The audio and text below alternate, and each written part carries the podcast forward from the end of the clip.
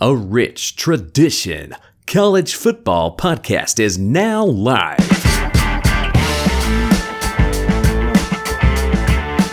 Hello and welcome to a rich tradition college football podcast. I'm Spencer Van Horn. He's Robbie Steltonpole. Two friends, one love, and that is college football. Roberto, how are you, my friend? Well, Spencer, if we go by if we go by four of the last like seven days, the sky is falling, Kirby sucks, Georgia's in the in, gonna die, and there's no reason to watch college football any longer. Correct. I I agree. You are um there Athens no longer exists and yep. You know? We've seen Just- this we've seen this before, I guess. Yeah, just you know, how you know how dare how dare Kirby lose lose a five star recruit to a school who's where the kid's dad is his name is on the stadium his you know his uncle works for the team you know how dare he lose a player to that to that team and a team that's willing to pay him a lot of money how dare he how dare he spencer Right. And it's not like Georgia has a, a bunch of excellent uh, track records with five star quarterbacks. So, I mean, just Yeah. add them to the list of Yeah, five star just- quarterbacks that don't work out at Georgia. well the good thing the, the good thing is and and i uh, you know you and i have not really we actually haven't been able to connect very much over the last week uh, since we recorded last um but like one of the things i I mean you, you pointed out a great a, a great thing here we it's, there's been so many five star quarterbacks that have not worked out at georgia but one of the things that i've always said about specifically like just justin fields and we're not going to go into all that i'm just just him specifically I wish that he never would have committed to Georgia, never would have come. I, I wish that he just would have never come, and and none of this stuff would have happened the way it did.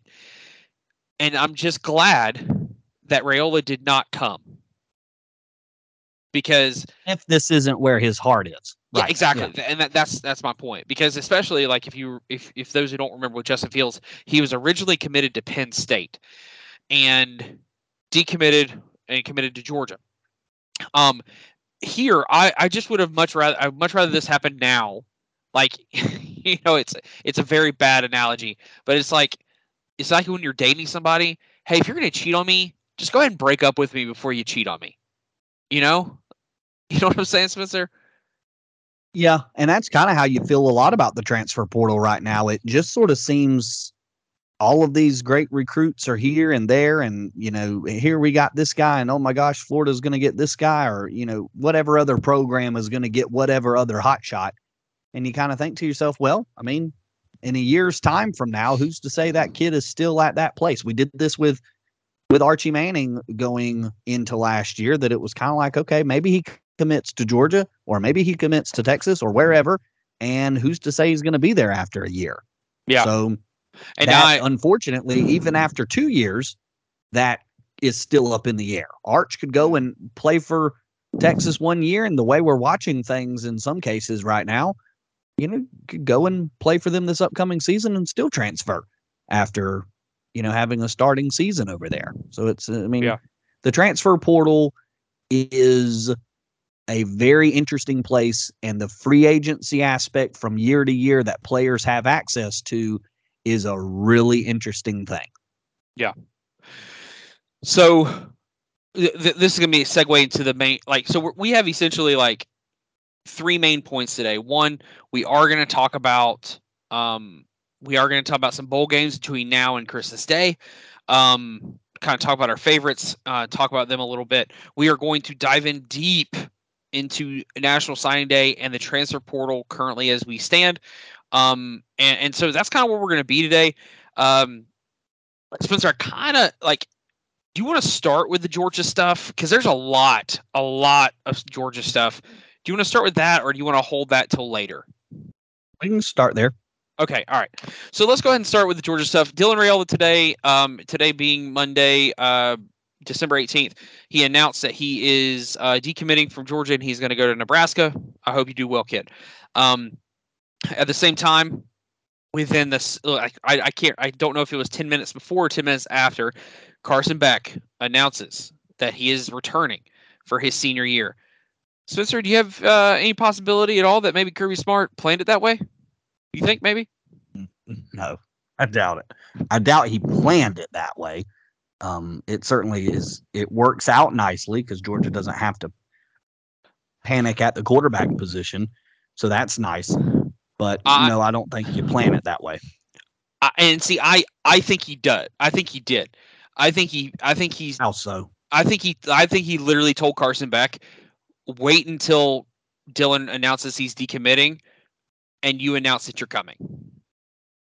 Because oh, that okay. I thought that- you meant like I I was I was mapping it. I was spanning it out larger. okay, but does that make sense? The what I- the announcements. Okay, yeah, sure. Maybe you. Yeah, The that- announcement part of it. Sure. Okay. Um, and so let, let's just kind of talk about a couple of the things. You know, Georgia gets their you know Heisman caliber quarterback ba- back for another year. He is like right now. It seems that everybody in that wide receiver room except for Ladd McConkey question mark dot dot dot um is everyone besides him is coming back. Uh, so so we, we Georgia's going to have a really good wide receiver room. Um, and, and we're going to talk about in a minute of kind of the prospects of, of players we're hearing about that are pos- that, that could potentially come to Georgia. And I'll kind of kind of give you guys uh, some insight of what I think is going to happen there. Um, Spencer, like I'm assuming you felt positive, but like what kind of what's your reaction to Carson Beck announcing he's staying? Yeah, positive for sure. Um, it's a good spot for Georgia to be in to have. I mean, we talked about that the other day, one of our last episodes. It's it's a great part of the transfer portal for a lot of coaches to be able to go out and snag somebody who has experience. You go and you grab somebody who's got two or three years of experience playing in another system, Kentucky and Devin Leary even though that didn't pan out quite the way Kentucky would have liked for it to, because Devin didn't play super well. If you can go out and get a guy with a bunch of experience under his belt, that can be beneficial to you. Um, now, again, that's a bad example for Kentucky, but ultimately the idea is, well, we need somebody to hold down that quarterback spot. Let's go get, let's go get that, and that's something that the portal provides. And in this case, for Georgia, it's not the portal, it's your own locker room that provides yourself with somebody who's got a full year of starting experience, a really good track record as a as a starting quarterback, and somebody who knows your system and is returning because that that's the thing you could say is the difference for a Devin Leary and Kentucky.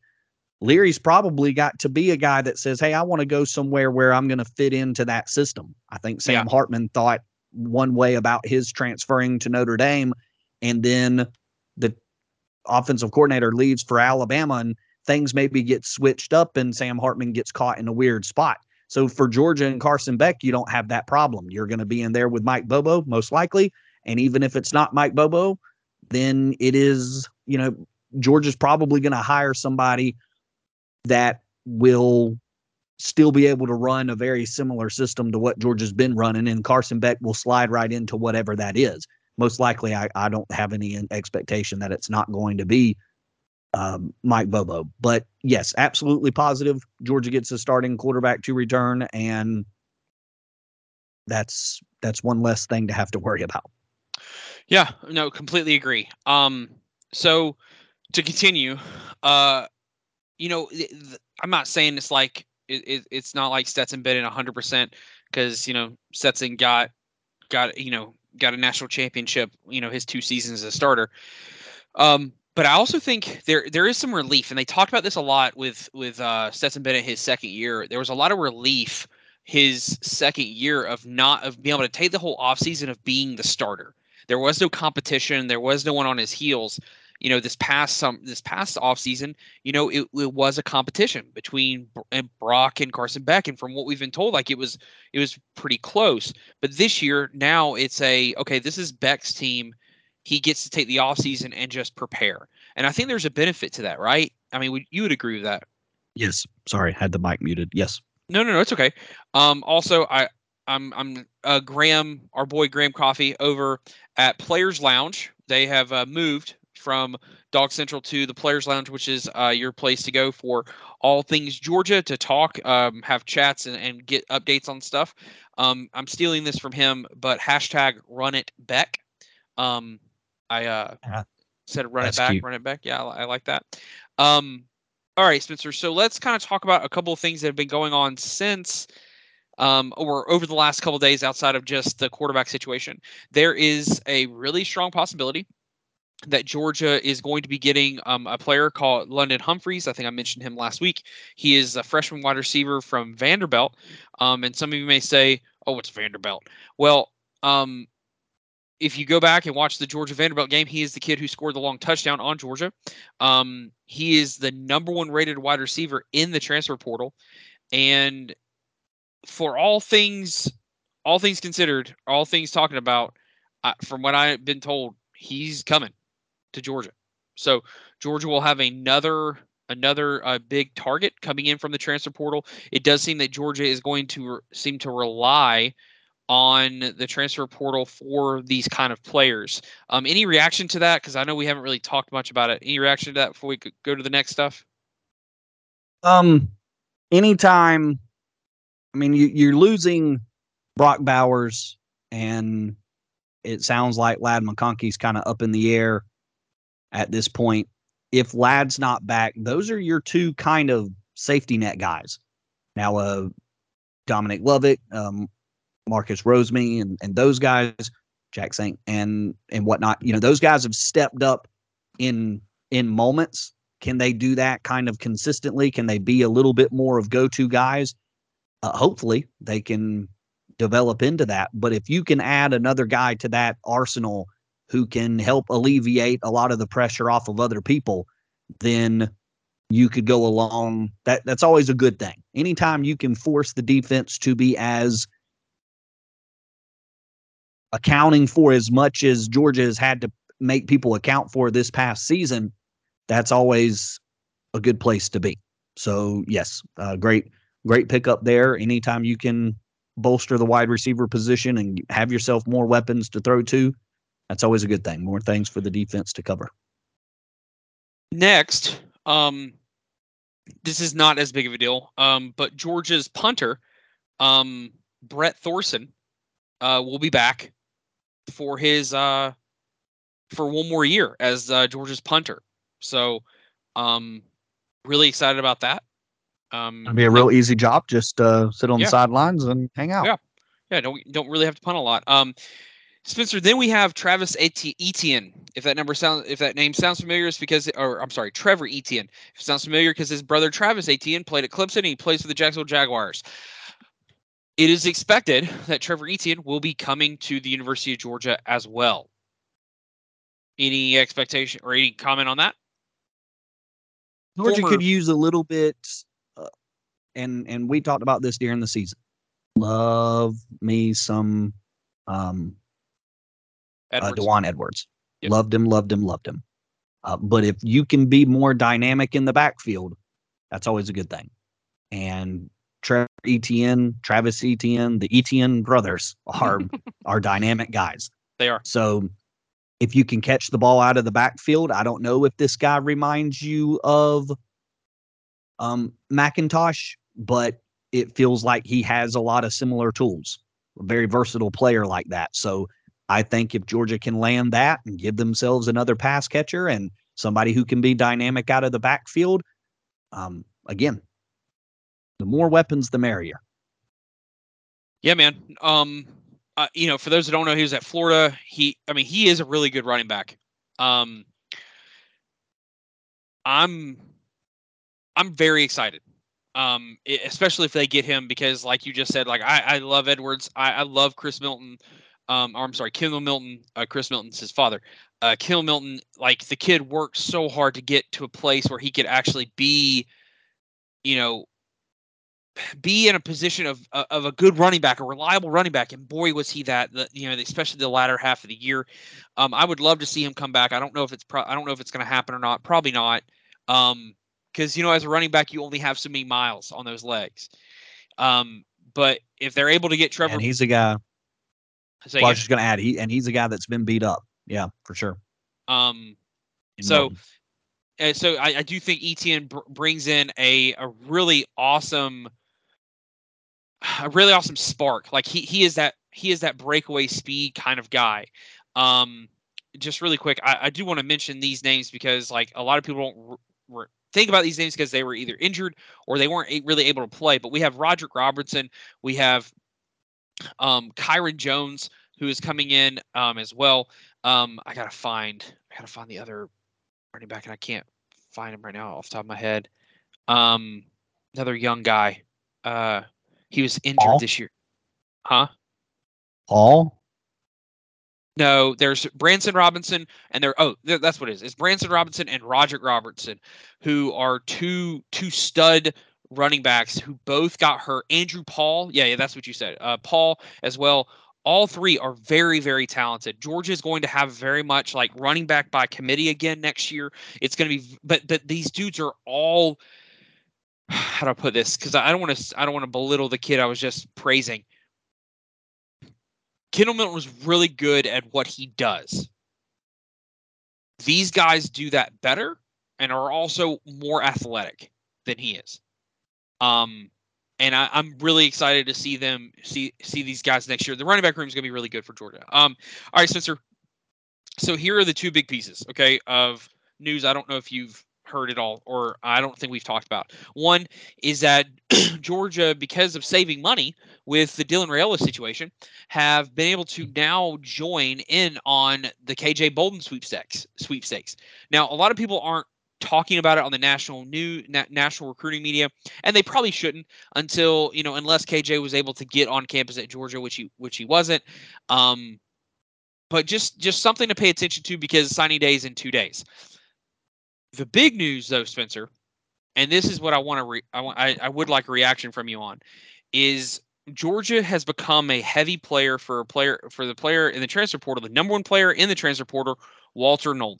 Like Georgia, from what I've been told, Georgia is actually not they're not letting money be an issue here, and they're going after him hardcore. For those that don't know, Walter Nolen is the number one player in the transfer portal. He was the number one player two years ago in the recruiting class that went to Texas A&M. This is from uh, A&M's infamous like best recruiting class ever that they bought so much of.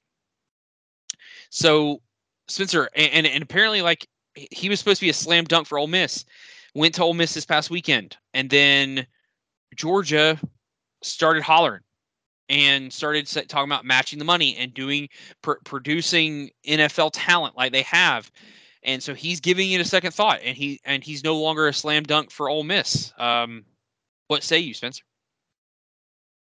So Georgia wins back-to-back national championships with um two Philadelphia Eagle players, uh, Jalen Mhm. Carter and the other really big mammoth uh, up front Jordan whose Davis. name's escaping. Yeah, Davis. Thank you.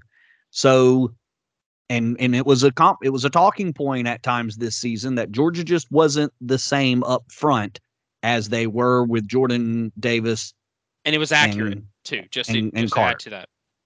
Right, sure. And you watch the the game against Alabama, and that's where the difference really showed up the most throughout uh, for the season, or from a season overall standpoint. Most of the year, Georgia was fine on the defensive line, and they stopped and shut down run games left and right. After having little moments here against Tennessee or moments there against Ole Miss, whatever, Georgia did a really good job of step stepping up and stopping but it was against Alabama. It was in late in that fourth quarter, not able to get a stop. Some of it being on the ground kind of stuff right up the middle that Georgia had a hard time matching. So against those other elite offensive lines, Georgia was getting pushed around, uh, at least in very specific times of the ball game when they didn't need to have that happen. So a guy like Walter Nolen could sort of get Georgia back on track up front adding to the to the pieces they already have of really really good solid players walter nolen could uh could be a difference maker for the dogs like travis or uh, excuse me uh, davis and carter were at least that's my that's my that's my view on things that's how i understand walter nolen to be Yeah, no, no, you're absolutely right. He is a game breaker. He is a game breaker uh, on the defensive line. He is, uh, for those that don't know, t- two years ago when this when signing day was coming around, like George was in this. George was in this until the last weekend before signing day, where the money just spoke to Walter Nolen over anything else. And now we've seen what has happened to that recruiting class when you when you only go for the money, you only go for the best players. Man, it it, it is it is hard to keep that together whenever you're not able to keep whenever you're not able to produce on the field uh, the things that you want as a coach and and so whenever you're looking at this situation now georgia has to go after georgia needs a running back wide receiver and defensive lineman those are the three things that georgia has to have going into next season and for from what I've been told, I, I don't have names for the other for the other position group here in a second, but I know for a fact that they are going hardcore after Etienne is expected him to go to Georgia. I know they are going hardcore after Nolen, and they're going hardcore after another player called L- L.J. Overton. They are going hardcore after these players because they know they need a, a they need a three technique defensive tackle, which is what Walter Nolen is, and they need a game breaker on the defensive line, and that's what they're going after. And then third, the last one, and then we can move on to other transfer portal stuff. Spencer is Georgia's expected to go big, go big again for another wide receiver in the portal. There have been no names. There, eh, but what's been said is, quote, the players that Georgia are going after at wide receiver aren't in the transfer portal yet. And I don't know what that means. I don't know what that's going to lead to but I do think it's interesting that people forget there's still another several weeks of this going on and there's there's teams who are in bowl games, teams who are in the playoff that could be losing a couple of players and it seems that maybe Georgia may go after them. You know, I do think that that's that's interesting because you go back obviously London Humphreys goes a long way, Marcus Rosemy, um, Dominic Lovett. Those are three guys that really stand out and could be a lot of fun. And I'm sure that there are some other recruits as well out there. Um, Brock Bowers was sort of a difference maker for you, even though he was out at times. Is this sort of a call to say we don't want to end up in another spot where I'm trying to I'm trying to make this a the emphasis of this goes back to that game against Alabama. But I'm not sure exactly how to line it up. Mm-hmm. But Georgia, maybe maybe Georgia's just trying to say we're going to get uh, London Humphreys and he's going to replace, you know, that position of Ladd McConkey, and then we're going to go get somebody who's going to be the game breaker like Brock was. That's the only thing I can think that this is this is for. Yeah, I mean, I don't, I don't feel an overwhelming need for Georgia at wide receiver outside of it's never bad to go get a game changer. Yeah, I and and also I, I think we've just learned that in this day and age of the transfer portal, that in, in this day of a transfer portal, you can go and fix an issue, an issue, not all your issues. You can go solve an issue in the transfer portal. Kirby has done this it seems that he is now doing this in back to back years. Last year, you know, they knew they needed talent at the wide receiver room, went and got Dominic Lovett and Rob Rob Thomas. This year, it does seem like there does seem to be a uh, there seems to be a a couple of spots that could be handled with some depth. It is like I I actually really like our wide receiver room as is, but if you're able to get you know I I'm I don't even have a name. I don't even know someone I could throw out there that would fit this. So uh, you know we'll just say Lon- london humphreys we know that and you know someone else. You go get you go get this and you fill the need but then the spot where you have to find a pro- kirby does not want to kirby is not going to lose the same way twice he's not going to allow himself to get bullied again on the defensive and offensive line again i just i firmly believe that sure you know um okay all right. Do you have any other comments or questions about um about Georgia stuff? What is the number of players in the portal for Georgia? Like how many players are leaving Georgia in the portal? That is a great question. You know that which, number is? Uh, yeah, just is it, I just heard somebody say it was 15 or 16. I think it is. Um, I think it is. Hold on. That's a big number. Y- yes. And I'm not I'm not hitting the panic button or anything I know, I know. like that. But let but me man, that's a big number. let me help you with that though. Okay. It it I think it is 15. That it is 15. However, Spencer, do you know how many players Georgia lost last year in the transfer portal? Yes. You know how many they lost the year before that? Yeah, yeah, yeah. yeah. Really, that, that's that's serious. Good, good job. Good good job guessing. And and a ge- and a good portion of the 15, yes. and correct me if I'm wrong, are not not all of them are Dumas Johnson guys who started for us. No. A lot of And- these are yeah. high caliber or high starred players, but not guys that were playing right away. Yes, exactly. Say, thank you for bringing up the Dumas Johnson thing. I, I forgot about him. I, I just want to mention this. Dumas Johnson, like a, a lot of these players that are in the transfer portal right now, and and and look, y'all y'all can say, "Oh, Robbie, you're carrying water for Kirby," or you're making excuses. I like, I I don't think it is that, but Spencer, I'll let you critique me on this if it is, especially Dumas Johnson. He looked at the fact that Raylen and CJ are taking his spot, and Smael Mondon is coming back next year. He was not going to be able to start. He was not going to be able to play. If like, I'm sorry, I remember the Auburn game last year where he got freaking owned because he was not fast enough to get to the edge. And then he got hurt. And then we and then he came back and had a couple of really good games back to back.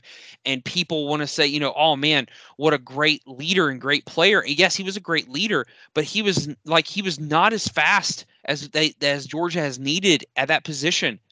And he got burned at time and coverage. He got burned on the edge. Alabama lit him, or Alabama would have lit him up if he was on the field. And so Georgia had to start two true freshmen along with Smael Mondon, you know, who was injured himself in that game.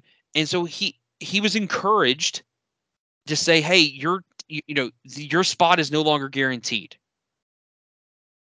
And so he he left, and he's probably going to go to Auburn, which I find hilarious because it's going to be really great whenever Georgia is setting up wheel routes against him and he's not able to cover. But so so I say that to go to the, the overall 15 players that are in the transfer portal. There's probably going to be a couple more after the bowl game going into the spring. Spencer, do you know how many players Georgia has early enrolling that are on that are practicing with the team this week? Upcoming freshmen? Seven. no. 21. Oh wow. Of the 27 commits. Yes, of the 27, possibly 28 commits, Georgia has 21 of them who are early enrolled and, and going to be at practice over these next two weeks. Geor- to make room, Georgia had to cut. Not not literally cut, say get out the door. They had they had to encourage these guys to go so they would have space. Now, some of these guys are leaving because they want, you know, they not necessarily NIL money, but they want to go and they they want to play somewhere else. Go look and see these guys where these guys are going to play, man. Like, I mean, except for Brock Vandergriff, who's going to Kentucky, you know, you know, I, I respect Brock Vandergriff. He stayed his three years, he got his degree, and now he's going to Kentucky. There's a reason why he wasn't starting for Georgia, and people are going to see that very soon when they play Kentucky next season. Um, but you know, Yaziz Hayes, you know, he's going he's going to Syracuse, where Fran Brown, defensive backs coach for Georgia, just went because he got a head coaching job, which is awesome for him. You know, um, Mekhi Mews, you know, like he, he left. You know, a lot of people want to point to him, like, you know, man, why uh why did he leave? Well, if- for those that didn't know, he didn't even have a scholarship at Georgia, and Kirby did not offer him one. Kirby did not offer Yeah. him. Go ahead. I'm sorry. Well, I was just gonna say, yeah, I mean he he did a great job with the kick return stuff, but he didn't really get to return too many kicks, and that was really all he was on the roster for. Yeah, and he fumbled a lot. Did he muff Like- the punt a lot? he he he he muff punts at least a handful of times, but there were other times where he was given the ball and fumbled it. Now it wasn't fumbles for loss every time, but man, it was it was rough. He he just I mean, there there were times where you know it, he just didn't do exactly what he's supposed to do. Thank God he got that punt return. I hope he does eh, does incredible things at um at Syracuse. I really do. But I, I just wanted to point out like the sky is not falling in any way, shape, or form. are there was it fun losing Dylan Raiola? No. But like I pointed out last week, Georgia has a has a quarterback named Ryan Puglisi who knew who knew about Dylan coming in and was wanted. He he said numerous times that he wanted the competition. He wanted to come to Georgia, and also I know for a fact, Spencer, because of my buddy who works there in the recruiting office, there is a team that called Dylan Raiola that called Ryan Puglisi and said, "Name your price." And his response to that coach was, "Coach, I'm gonna go play at Georgia." This kid is this kid's really good. He he showed out really well at Elite Eleven. We talked about this last week when we did our emotional breakdown of Dylan leaving Georgia. That part sucked. You know, it sucks losing players, but whenever you're looking at from perspective of Georgia having constant talent coming in and out of this program, it doesn't bother me at all. Like, we're fine. Georgia is fine. All right, what else we got? All right, Spencer. So let's let's talk about a couple of other things on the transfer portal side. Um, man, it uh, it's kind of crazy, but um, and of course I'm gonna forget his name. Um, oh crap, muffin. Hold on, let me find his name real quick. Quarterback, uh, uh Moore. Um, Dante Moore has Yeah. committed to Oregon. Good for them. How do you feel about that one? What, I- what what does Oregon have behind Bo Nix? well, they went and Is Ty. Thompson Oh no, is Ty went, Thompson still there? No, he left, but but apparently, don't you remember last week we talked about Dylan, uh, Dylan, um, Dillon Gabriel went to Oregon as well. Oh, that's right. That's right. Yeah, Yeah, there you go. Big quarterback uh competition. But again, that you know, that sets Dan Lanning up in a nice spot to say, hey, true freshman, come in here and and, and rip it up. You've you've got some playing time experience. You've been on the field some there for UCLA. So go rip it up and adapt to this uh this new system that we have. And Dillon Gabriel, you got all this experience, man. Eh, You have an opportunity to throw those two guys out in the pit and say, fight it out. Let's go. yeah. I mean, it's true. And I think if you're, I think if you're a coach and you're wanting dogs and you're wanting guys that are going to compete and going to fight and going to scrape and scrap and claw, then yeah, you go and you put people in that position right there. I And you can't, My- you can't tell. I don't think you want to tell a guy like Dillon Gabriel here, it's yours. You know, I think Yeah. you want to push him. Yeah.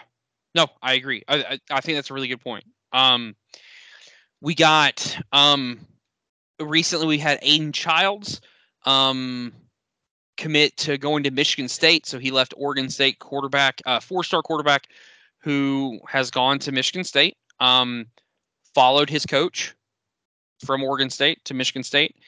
Um, any reaction to that? I I, I really like it, but I, I don't know what he's going to have around him. That's what I'm worried about. Yeah, that's I- I'm I'm right there with you. Uh, I hate that for Oregon State. You feel like, hey, we're building, and hey, there's all this stuff, and then not only does your coach leave, but then it's, you know, your coach takes everybody with you, and it's, and it's like, man, how do these programs? I don't want to say survive. I don't want it to sound that bleak, but it's like, man, what do you what do you do? It's that that's just such you get you get you get Billy walked from two different ends, and I guess it is sort of how do you, how do you survive that? What do you do with that? Not only your coach leaves, but then he's taking all these players with him as well. That's a, that's a tough spot for Oregon State or for any other any other school. Yeah. Um, I, I, yeah, Oregon State's in a tough spot, man. I, it sucks. Um, you know, Georgia loses now. Also, to to mention, you know, Georgia losing a, a player uh, that that they really didn't want to lose, and that's AJ Harris, uh, uh, four-star cornerback who got into the portal. But again, it it goes back to seeing what's ahead of him, seeing that apparently Georgia was able to talk Julian Humphreys into staying. Um, and you got Ellis Robinson coming in, which we'll, we'll talk about the recruiting class stuff here in a minute. But you got Ellis Robinson coming in, who's who could potentially be the starter. You got Everett, who who is returning for this Georgia team. Um, just you know goes in. And Spencer, then you got Cam Ward. Now Cam Ward has uh, visited FSU. He has visited Miami. DJU has vi- has visited uh, FSU as well. Spencer, like how are you? Kind of like, do you do you kind of have a place where you want Cam Ward to go? What what are, what are your thoughts on this? Florida State. Really? Yeah, head on over there to to Tallahassee and Okay. sort of open it up uh, there with with what seems to be a really nice set of receivers. I know they got some guys that they're that are headed to the NFL, but that's a program there at Florida State that's obviously building and collecting talent. And yeah, Cam Ward could have a could have a lot of fun there and playing in the ACC. I, I feel if I had to pick, it seems like Cam Ward would be the one that would make Florida State the more entertaining product. And I don't know if, I mean, DJU left the ACC for the SEC and had a resurgence. We saw several quarterbacks do that. Michael Penix and uh, Bo Nix, and some of that was coaching and good fits and all those things. Does DJU really want to come back to the ACC? I'm sure there's an itch for him to say, I want to prove myself over there. Okay. And maybe if he gets into the right system, he'd be fine. But I don't know. If I had to take my pick and I'm an FSU fan, something says I'm leaning Cam Ward. Yeah. I I actually think there's a world in which I know this is going to sound bad because of what happened with Jordan Travis because I, I enjoyed watching him, but there's a world in which where I could see Cam Ward actually be better for FSU than Jordan Travis was. Um, Yeah, maybe it seems like Cam's more polished. of a throw. Although, I mean, yeah, although Cam's had his in in um, he's had his run-ins with turnovers and such, and and he's no Mhm. stranger to a bad game. But uh, it feels like you you might, yeah, I could see that. Okay. Oh man, I'm so sorry, Spencer. All right, Spencer. So let's um let's take a minute. I gotta bring the I gotta bring the team together. Let's talk about someone who is apparently just crushing the transfer portal. And that is the Ole Miss Rebels. Yeah. Spencer, here is who they have signed so far or got commits for for. Princely Umanmielen. Florida Florida's one elite pass rusher going to Ole Miss. Tyler Baron, Tennessee's elite pass rusher going to Ole Miss. Juice Wells. It seemed like the only talented player they had on that team at times last year at South Carolina going to Ole Miss. And then and then uh, you know uh, strays strays of three stars across the board. Um, after that, it seems that they are obviously they are heavily in the mix for um Walter Nolen. Since they're like what is it? Like what's your reaction to this? To them going get all SEC players. All SEC players. Um, in uh, uh, at least the what the top five guys are SEC players. Florida, Tennessee, South Carolina. Rob's already mentioned all of those being some of the top players on those teams. A Mississippi State uh, defensive back, uh, DeCamerion Richards, uh, Mhm. Richardson, and then um, Chris Paul Jr., a um, a linebacker from Arkansas. So yeah, it seems like they're ripping apart the rest of the SEC to try to bolster their roster. So on one hand, it's kind of like, man, they're just taking people from all over the SEC. But then on the other hand, I think Lane Kiffin is doing this because he has to, not particularly because he wants to. I don't I don't great, yes. understand. Yeah, I don't understand Ole Miss to be a dominant program when it comes to pulling high school players. Like that was one of the things that made Auburn interesting to Lane Kiffin was you can go to Auburn and you can get high school players to Auburn. You have the resources, you have the proximity, you have all the different things that you need to go and make that happen. At Ole Miss, you don't have the same the same stuff. And I'm not I can't split the hairs and tell you exactly what all those different things are, but the conversation has been Ole Miss has not been a place traditionally that you can just go and get gobs and gobs and gobs of high school players like you can at Auburn, Alabama, Georgia, wherever.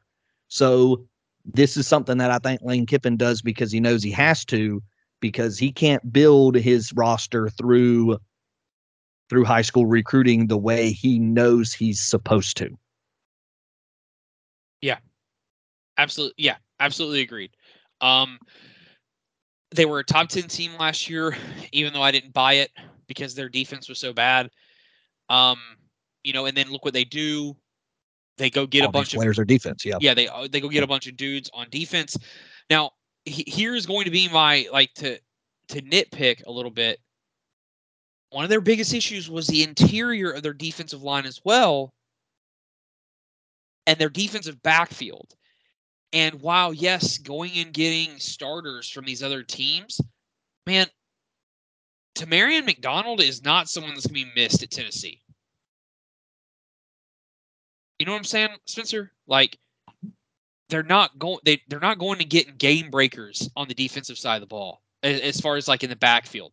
The, now these pass rushers are dudes. Uh, Juice Wells is awesome. Uh, De, DeCamerion Richardson, he is a really good player. But their defense was just so bad last year. Just so bad. I just kind of feel like maybe they needed they need more. you know? Yeah. And and it's almost like to a to a point you're thinking you got to go get some good coaches to coach these guys up is is the other part. I think that would be the other thing if you're Lane Kiffin and you understand Ole Miss just has certain limitations when it comes to certain things. Go out and try to get the the players you can that have some experience, yada yada yada, and then go and try to get those guys in the best possible position for themselves and go get coaches that can coach them up and get them to where they need to be, at least just from an understanding standpoint. Um, that always seemed to be the thing that that Phil Knight, uh, not Phil Knight, but uh, Bob Knight, Bob Knight, Bill Knight, Bob Knight wanted at Indiana with basketball. I just want to go get players that can run my system and that can do what I'm telling them to do and be where I'm telling them to be. And they don't have to be the five star superstars. I just need them to be able to do what I want them to do. And if they can execute, then we're in a great position. And maybe that's, you know, it, I, I'm thinking of Utah a lot when I when I'm saying this. It feels like Utah always gets their players in the right position, doing the right stuff, and they're never they're not going to get beat very often being dumb and being out of position. That's kind of sounds like the next thing that Lane Kiffin and, and Ole Miss should try to obviously Lane wants to hire good coaches, but Yeah. that might be the next thing to do is you know, go go sharpen these tools once you bring these players, these uh, slightly better but maybe not elite players in. Get them as sharp as you possibly can. No, that's good. I, I think disciplined, d- better disciplined play from their defense. Because here's the thing, Spencer, and you know, Josh Pate mentioned this, I think a couple days ago on his show, so I'll, I'll steal it from him. If you look at the upcoming 2024 schedule, which we haven't really had a chance to talk about, that's part of this too tonight. Spencer, Ole Miss kind of got the easier, the easier uh, deal, if you want to say that, on the on the schedule for next year. Have you looked at their schedule for next year yet? Yeah, I see it. It's yeah, that not doesn't yeah, that doesn't scream outrageous for sure. no, and you you return Jackson Dart, you return uh uh Judkins, you return uh, uh the wide receiver who's really good for them. Um Oh my gosh. I don't remember his name. Um, you know who I'm talking about, though. Uh, th- they return their other w- elite wide receiver, and Spencer. Here, they're out of conference games. For those who uh can't see this in front of you, Furman, Middle Tennessee State, Wake Forest, and Georgia Southern. And their home games are Kentucky, Oklahoma, Georgia, and Mississippi State. Now, obviously, that Oklahoma and Georgia game are going to be a little tough. I mean, uh, they're going to be it's going to be tough. But their only away game that's going to be tough, Spencer, is at LSU. An LSU team that is no longer going to have Jayden Daniels. So, Well, and you and you will have to go to um you will have to go to Gainesville late in the season on the 23rd. That could be a tough spot. Uh, Florida could be in a better position. Um, but yes, no, I, I think you're you're right. Um, I mean, Arkansas was obviously very competitive this year going to Fayetteville, but it, but it, no, I, I understand what you mean. Yes, um, you're not. That's not an overwhelming schedule at this point by no means. I, I guess my point is, I, I think I think Lane Kiffin is going all in to making the playoff next year. I think I think that's what these moves are for. He's got these dudes returning. He's he's got an opportunity to again make the playoff, make the 12 team playoff, and I think he's doing every and he sees his schedule, and I think he's doing everything possible to make that happen. So, all right, Spence. Um, that's enough transfer portal stuff. Uh, let's uh, let's just touch on the SEC schedule for a second before we move to signing day. What kind of, I mean, what things stood out to you about that schedule? Because I had a couple of takes, but I, I just kind of want to hear your thoughts. Well, um, you definitely get a, a lot of really cool this program going to this this city uh, or this you know college campus. Texas is going to go to Michigan. Yes. And Bama's going to go to Wisconsin. Madison's uh, Scott Van Pelt has always said Madison's one of the best college football places in America. So I'll, have, be go- I'll be going to that game next year. Oh, very nice. Ashley, so to have will be taking me. Very good. So to have Alabama, one of the all-time programs in one of the all-time cities, that's uh, that's got to be pretty cool. UCLA is going to come to Baton Rouge. Uh, Tennessee is going to Oklahoma. Georgia's going to go to Tuscaloosa, which we've seen that before. Uh, but either way, it's still going to be a big regular season game in Week Five. Oklahoma's going to go to Auburn. Imagine that as a as a night game and having some sort of weird voodoo from from Jordan Hare Stadium with Oklahoma in the building, and and that's in Week Five as well. Uh, Georgia's going uh, to Austin, Texas for uh, for the Longhorns in Week Eight. Uh, is going to go to the Grove in in uh, in Oxford, Mississippi. So Oklahoma at Auburn, and then and then in Week Nine, Oklahoma at Ole Miss. Florida's going to Austin to take on Texas.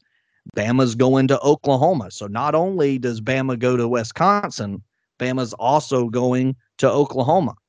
And then for a trifecta, Oklahoma also goes to Baton Rouge for for college football. So Dude, Oklahoma's Oklahoma, hitting some big. Oklahoma, yeah. Oklahoma got so like there are three teams I think got boned in this, and Oklahoma is one of them. I'm not crying. I'm not shedding any tears. Uh, Texas, and then we get the renewal of one of the great college football rivalries. Texas is going to Texas A&M in week 15. So as they should. Just some of those, yes, as, as they should. So there were a lot of those kind of individual games that ended up highlighting a lot of it just being look who's going to Oxford or Baton Rouge or yeah. Austin or look who's going. And that was one of the cool things about all this. And the Big Ten's going to have that as well. Look who's look who's traveling.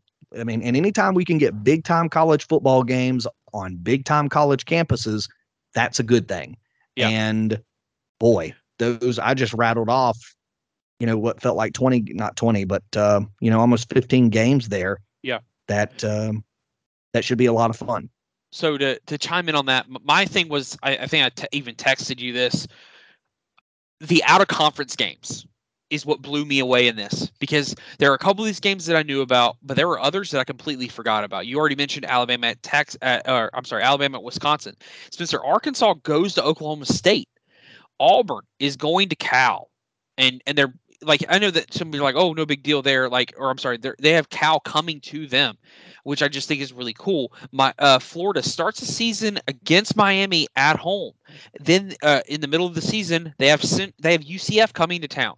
Like those are like Florida has the toughest schedule of anybody in the conference, um, in my opinion. Just a well, we'll talk about that in a minute. Um, Georgia uh, obviously starts the season with Clemson. Um, Kentucky is is playing is playing Southern Miss. Nothing nothing really big there for them, but they get Louisville at the end of the season. LSU though is someone who pointed is was pointed out to me. They start the season in Las Vegas against Southern Cal. Spencer, then three weeks later, they have UCLA coming to town. Mississippi State is going to Tempe, Arizona. Um, Missouri is playing Boston College at home. Um, you know, you already talked about Oklahoma, who gets to play Tulane again this year, or gets to play Tulane this year, which I'm looking forward to. South Carolina, you know, they play Clemson every year, so you're probably not going to get a tougher out of conference game for that. Um, Tennessee is going to Charlotte to play NC State. Texas, like you said, is going to Ann Arbor. Texas A&M, Spencer. I, I don't know if you mentioned this one. I, I, just may have missed it. They have Notre Dame coming to town. No, I did miss that. Yeah, that is a good one. They have Notre Dame coming to town, and Vanderbilt has in week one. Yeah, in week one, and then and then and Vanderbilt has te- Virginia Tech coming to town. These this week two, this week one and week two games are going to be freaking special this year, and this is just one conference. There are so many other uh, out of conference games that'll come out over the over the next couple months when these seasons start. Dude, I'm just I'm really looking forward to it. I, I thought this schedule, the way they handled it, the way they made a big deal about it or released it, the way they did, I thought was brilliant. I, I really enjoyed it. Did Did you enjoy that too, or did you kind of just see it on Twitter once it all released?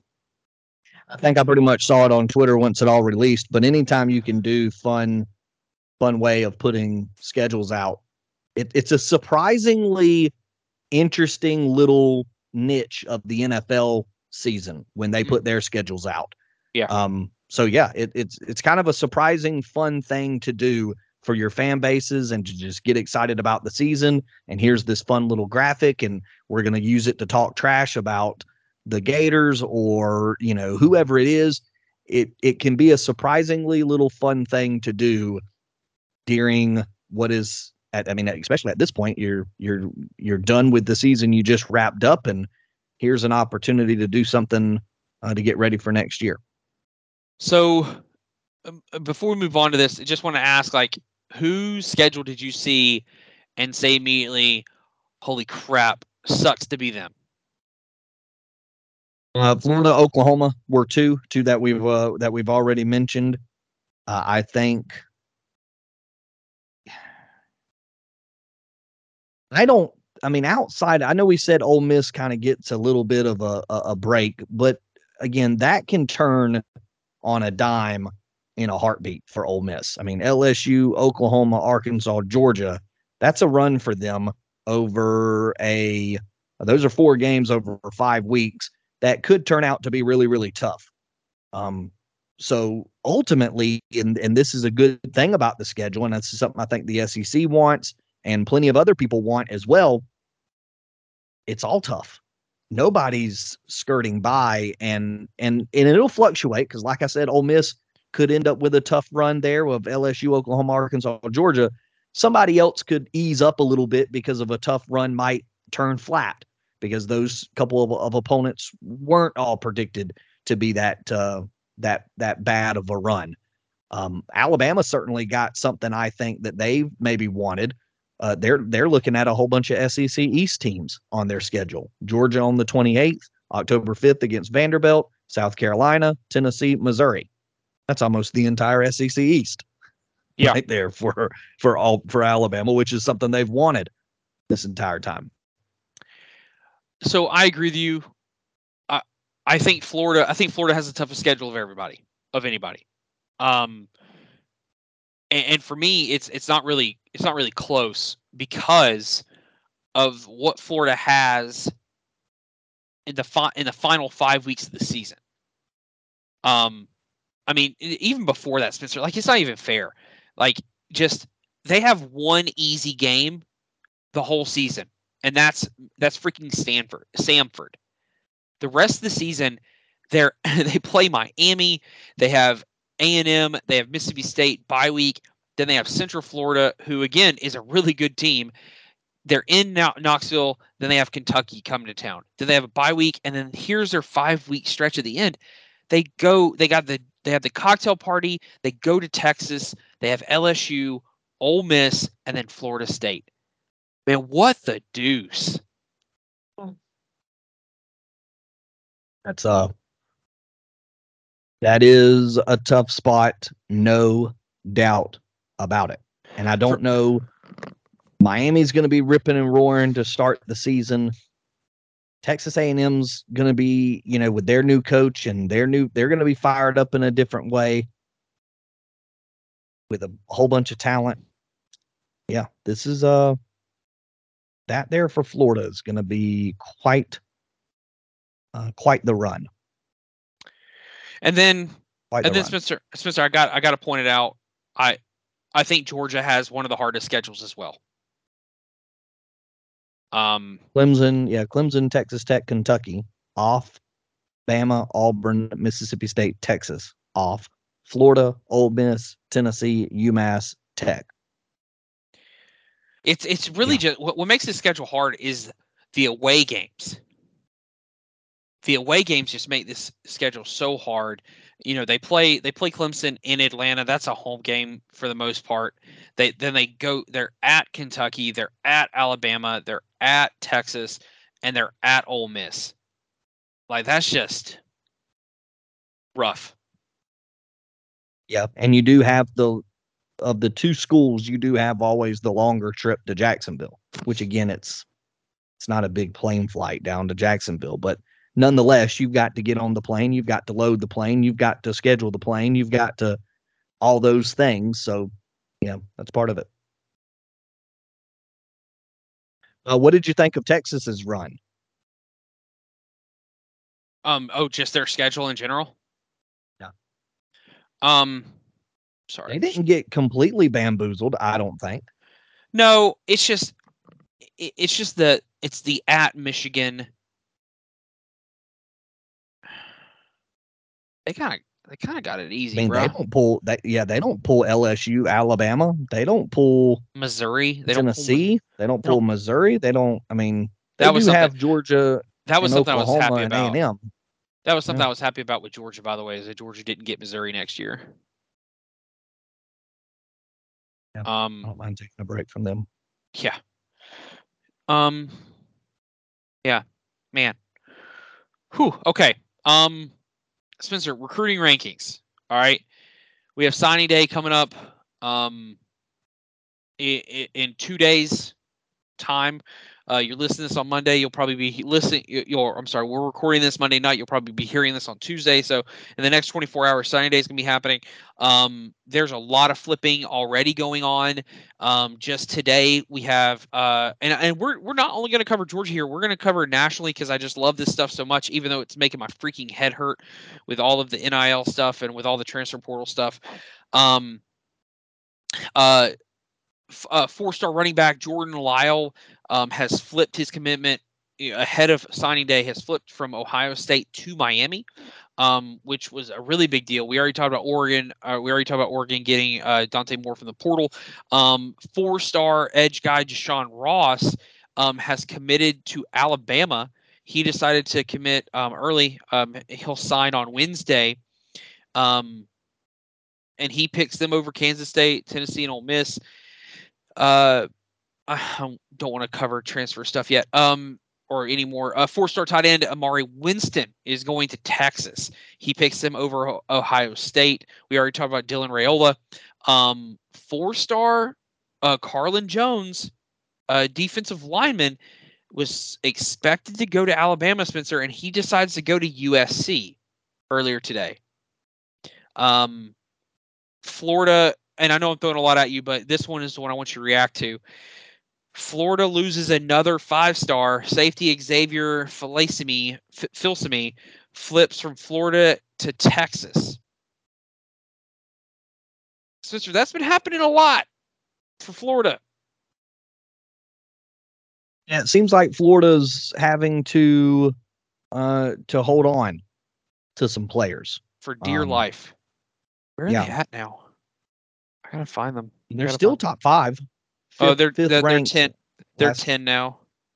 ten now. Okay, okay. I mean, you're you're still right. I'm sorry. I, I wasn't trying to. I was not trying to correct. no, no, you're fine. I was looking at I was looking at uh, old information. Um, But yeah, Here- you're trying to hang on to uh, L.J. McCray, DJ Lagway, they, the big time quarterback. they may lose know, you got- Williams. Like it's expected that they lose Amarius Williams too, Spencer. And then Auburn's been snatching everybody from everybody. Jeez, they have. So I mean, everybody hold you know, hide your kids, hide your wife, hide. I mean, Auburn's All- coming through. all- and Spencer, I said it. I said it a year ago. I or I said I said it this offseason. I said Yeah. Auburn was coming for everything, And and Auburn has taken from Georgia, they've taken from Bama, they've taken from Florida. They continue to take. Now, to that point, let me look and see where they're at heading into to Wednesday as far as recruiting rankings. If my computer will quit being dumb, they're 11 right now. Um, in the recruiting rankings, they're expected to flip a couple more guys. They have they're they're sitting at two five stars right now. Uh, Cam Coleman and Perry Thompson, dude. Like, let me tell y'all something.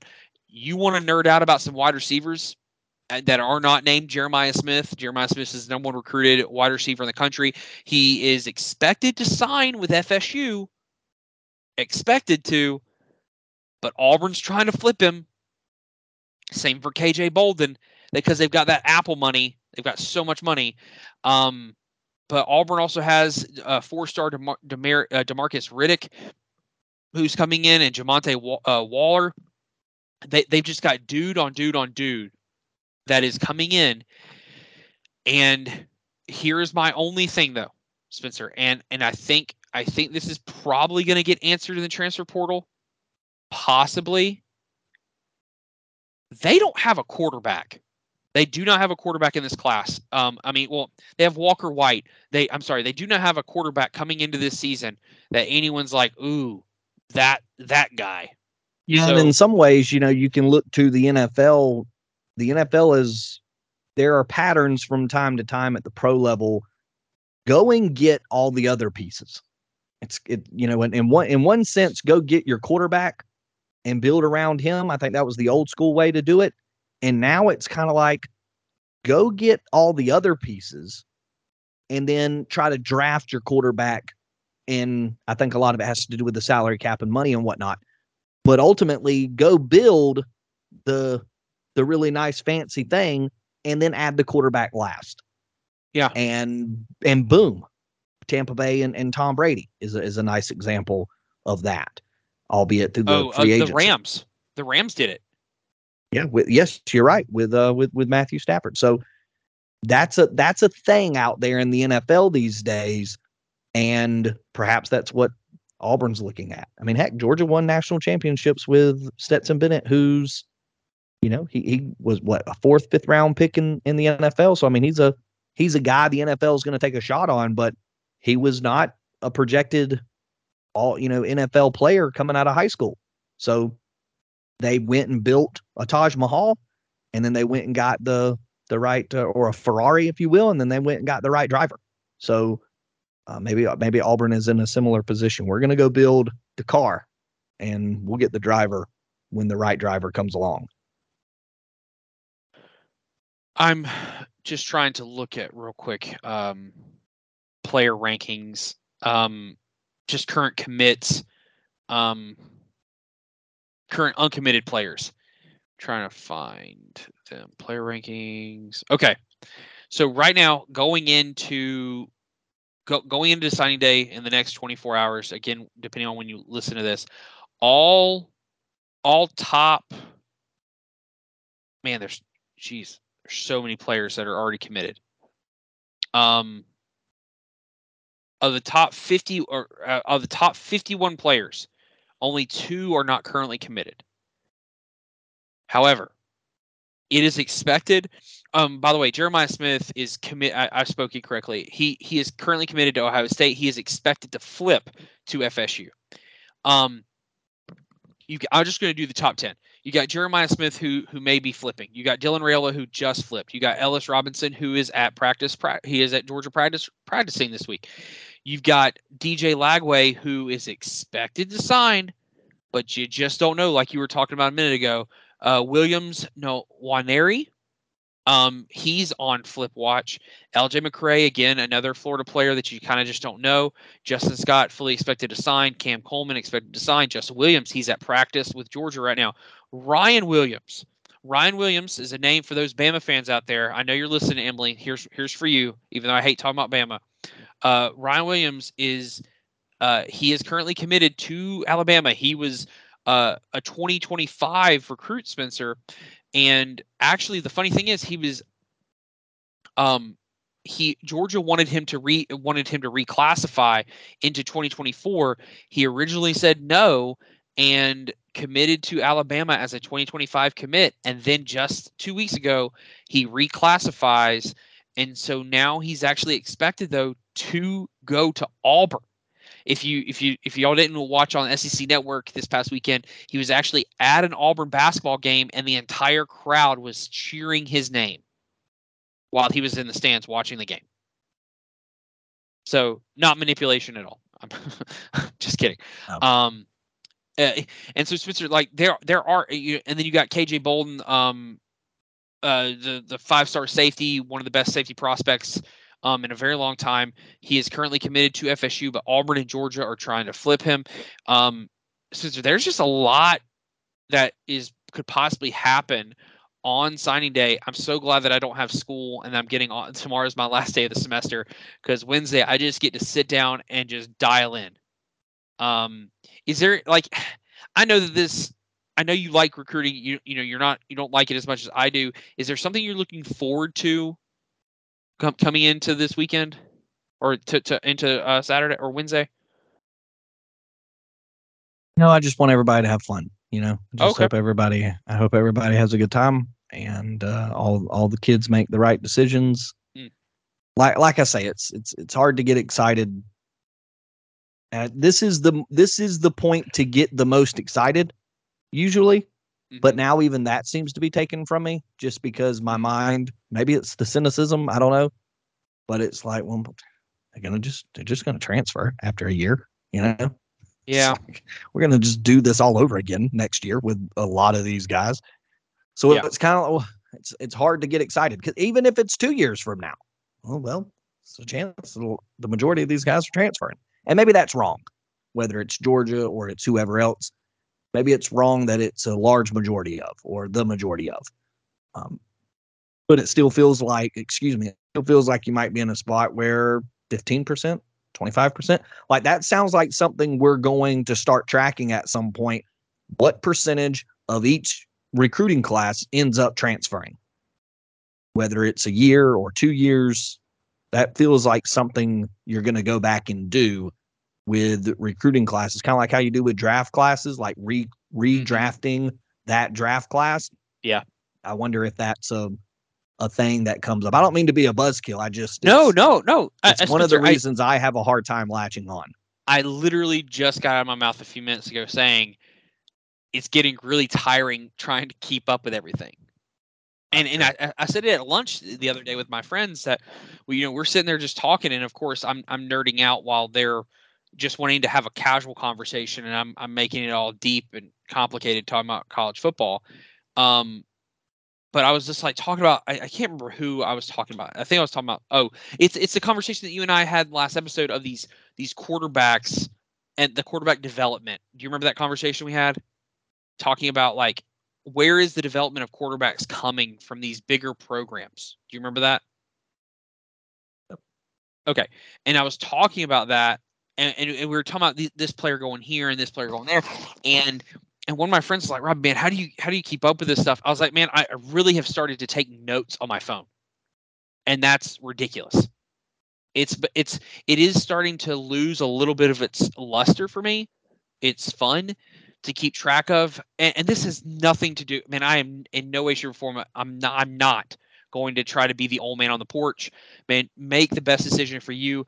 If you were my child and you had an opportunity to be given a, a certain amount of money like to play for a school, I, I, would say take it in a heartbeat. Get your money, get your get paid. You have no idea when you're getting offered money again in your life like that. But because of that, because of that ability to transfer now, and, and I, I don't know if you remember, but they have apparently opened it up to where for right now you can transfer more than once if you want. Um, it makes it hard as a fan to even the most diehard fans. It's hard to keep up with everything because everything's so fluid and there's so many things not wanting to make you stick to your commitment.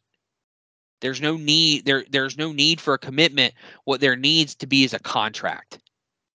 And and I think I, pro, I think and I'm sorry, I didn't mean to I didn't mean to soapbox, but I think I think we, we need to we I think we need to head into or I think we're heading into a direction where a contract is going to have to be needed um, for these, uh, along with collective bargaining, along with fair deals for players.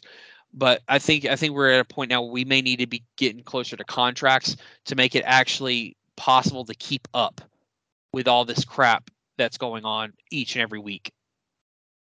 Yeah, and it, and it goes back to it all all roads lead to the same thing of college football breaking away. And Chip Kelly just got done saying something earlier this week about oh man, football so needs to on. be its own.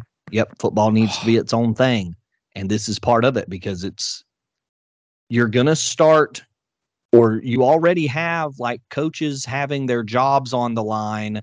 Just think of the the new guy that's got to take over Oregon State and the and the position he's about to walk into with all those players exiting, or maybe it's Brent Venables at Oklahoma with all those players exiting, and a lot of them going over with Lincoln Riley and, and whatever. So you end up coaches are end up in this spot, and they have voices too. These Mm. players are, are are getting a chance to make their voices known. Well, these coaches are able to come back and, and scream and shout as well, and pound the table as well, and say, we, we would like some job security here too, because it's not just Brent Venables, the head coach who's making millions of dollars, but a lot of times if Brent Venables gets fired, Kirby gets fired, or whoever gets fired at the head Oh, coaching position, Don't you? a lot of those that- assistants are, are out. Don't Well, you you that- just get what I mean. A lot of I'm- I'm just those kidding, I'm just kidding, yeah. assistants are right. So a lot of those assistants are out as well. And those guys that are only making a handful of thousands of dollars or whatever it is. So I say all of that to say, yes, contracts are going to be needed because coaches can't be in this position year in and year out where they're having to remake the roster all over again. 15 players in the transfer portal. For one thing, at Georgia, it's it, that's one thing. Georgia can replenish that much better than Middle Tennessee State can or Yes. Oregon State can. So, yes, contracts, things where, hey, if you're going to sign these deals, you stick around for a little while. The other thing I think that's going to be important for players to realize is the dip how how big a difference is it from your $25,000 deal over here versus the $35,000 deal over there. Okay, that's $10,000. And yeah, you don't ever you you don't want to try to leave $10,000 on the on the table. But if your heart is over here and it's a better fit at the $25,000 offer, it's it's not a it doesn't have to be a one-time $25,000, right? Like you can go Yeah. to that place and you can keep working on it and you can build a relationship with whoever that 25 is coming from whether it's a sponsor or whatever and maybe that money can increase. You can grow that relationship where that money's coming from and make another $25,000 the following year and, or whatever. And it doesn't have to be i need to make the most money right away. Go somewhere where you can build something because you can make money today and and then hey there's a chance to make money again tomorrow and then the next day and then the next day you don't have to go just wherever the big guarantee is because making money can be an everyday thing and Yeah. you can you can build is i guess what i'm getting at No, I, absolutely. You know, you know, you know, I'll you connect that to Dylan Raiola. Like, I think it's absolutely cheesy that he wrote a poem, um, to announce where he was going. Um, did you read it Yeah, of course I read it. I'm a, I'm a I'm a lit Oh. I'm a lit major. What do you think, man? Of course I read it. Um, you want to read it yeah, hold on. Just give me a sec. Oh, I I have it right here. Hold on. Well, I guess it's nice that Christmas time is here and we got a poem and Yeah, just I just uh, whatever. I do your thing, man. Like I, I I don't care that he went to Nebraska. Well, before I read this, like I, I do. His situation is is special. Like he has the opportunity again to go to where his dad went to school. He has an opportunity to. You know, I, I hate the way he words it because it, it's not a shot at Georgia, but like it just it's it's like a slight almost. You know, um, and he gets to go and he gets to be the guy and he gets to be possibly a savior you know, at, at a school, which is what we talked about last week. All right, so here we go. In the realm of college dreams where purposes take flight, enter Dylan Raiola, crafting his narrative in the, in the night. Once, once lured by Georgia, where powerhouse glory gleamed, yet Nebraska's purpose in his heart brightly beamed. In the scarlet and cream, says you gonna let me read it? You gonna let me yeah, go ahead. In the scarlet and cream, where legacies entwine, Dylan, like Rodgers, Rozier, and Crouch, a hero in the line. You did not just, you know, it doesn't matter. No longer a cog. Yes, some- he did. no longer a cog in some powerhouse machine, shot at Georgia, it sounds like, but a quarterback with an even grander ambition unseen. So, fellow fans await with hope in the air for Dylan to choose his purpose to declare. In a weekend's decision, destiny calls to fulfill his purpose where a new dynasty enthralls. Did he write it or did somebody else write it? Because he refers to himself in the third person Yeah. three All right. different times there. All right, I'm not gonna say he wrote this because I don't know the kid. I don't know what his grades are like or anything like that. But this sound like as someone who reads high school writing all the time, this sounds like a high schooler wrote this or Chat GPT wrote this. like, um, all right, look, I, I, would hope somebody else wrote it and he thought, "Oh, that's very sweet and nice."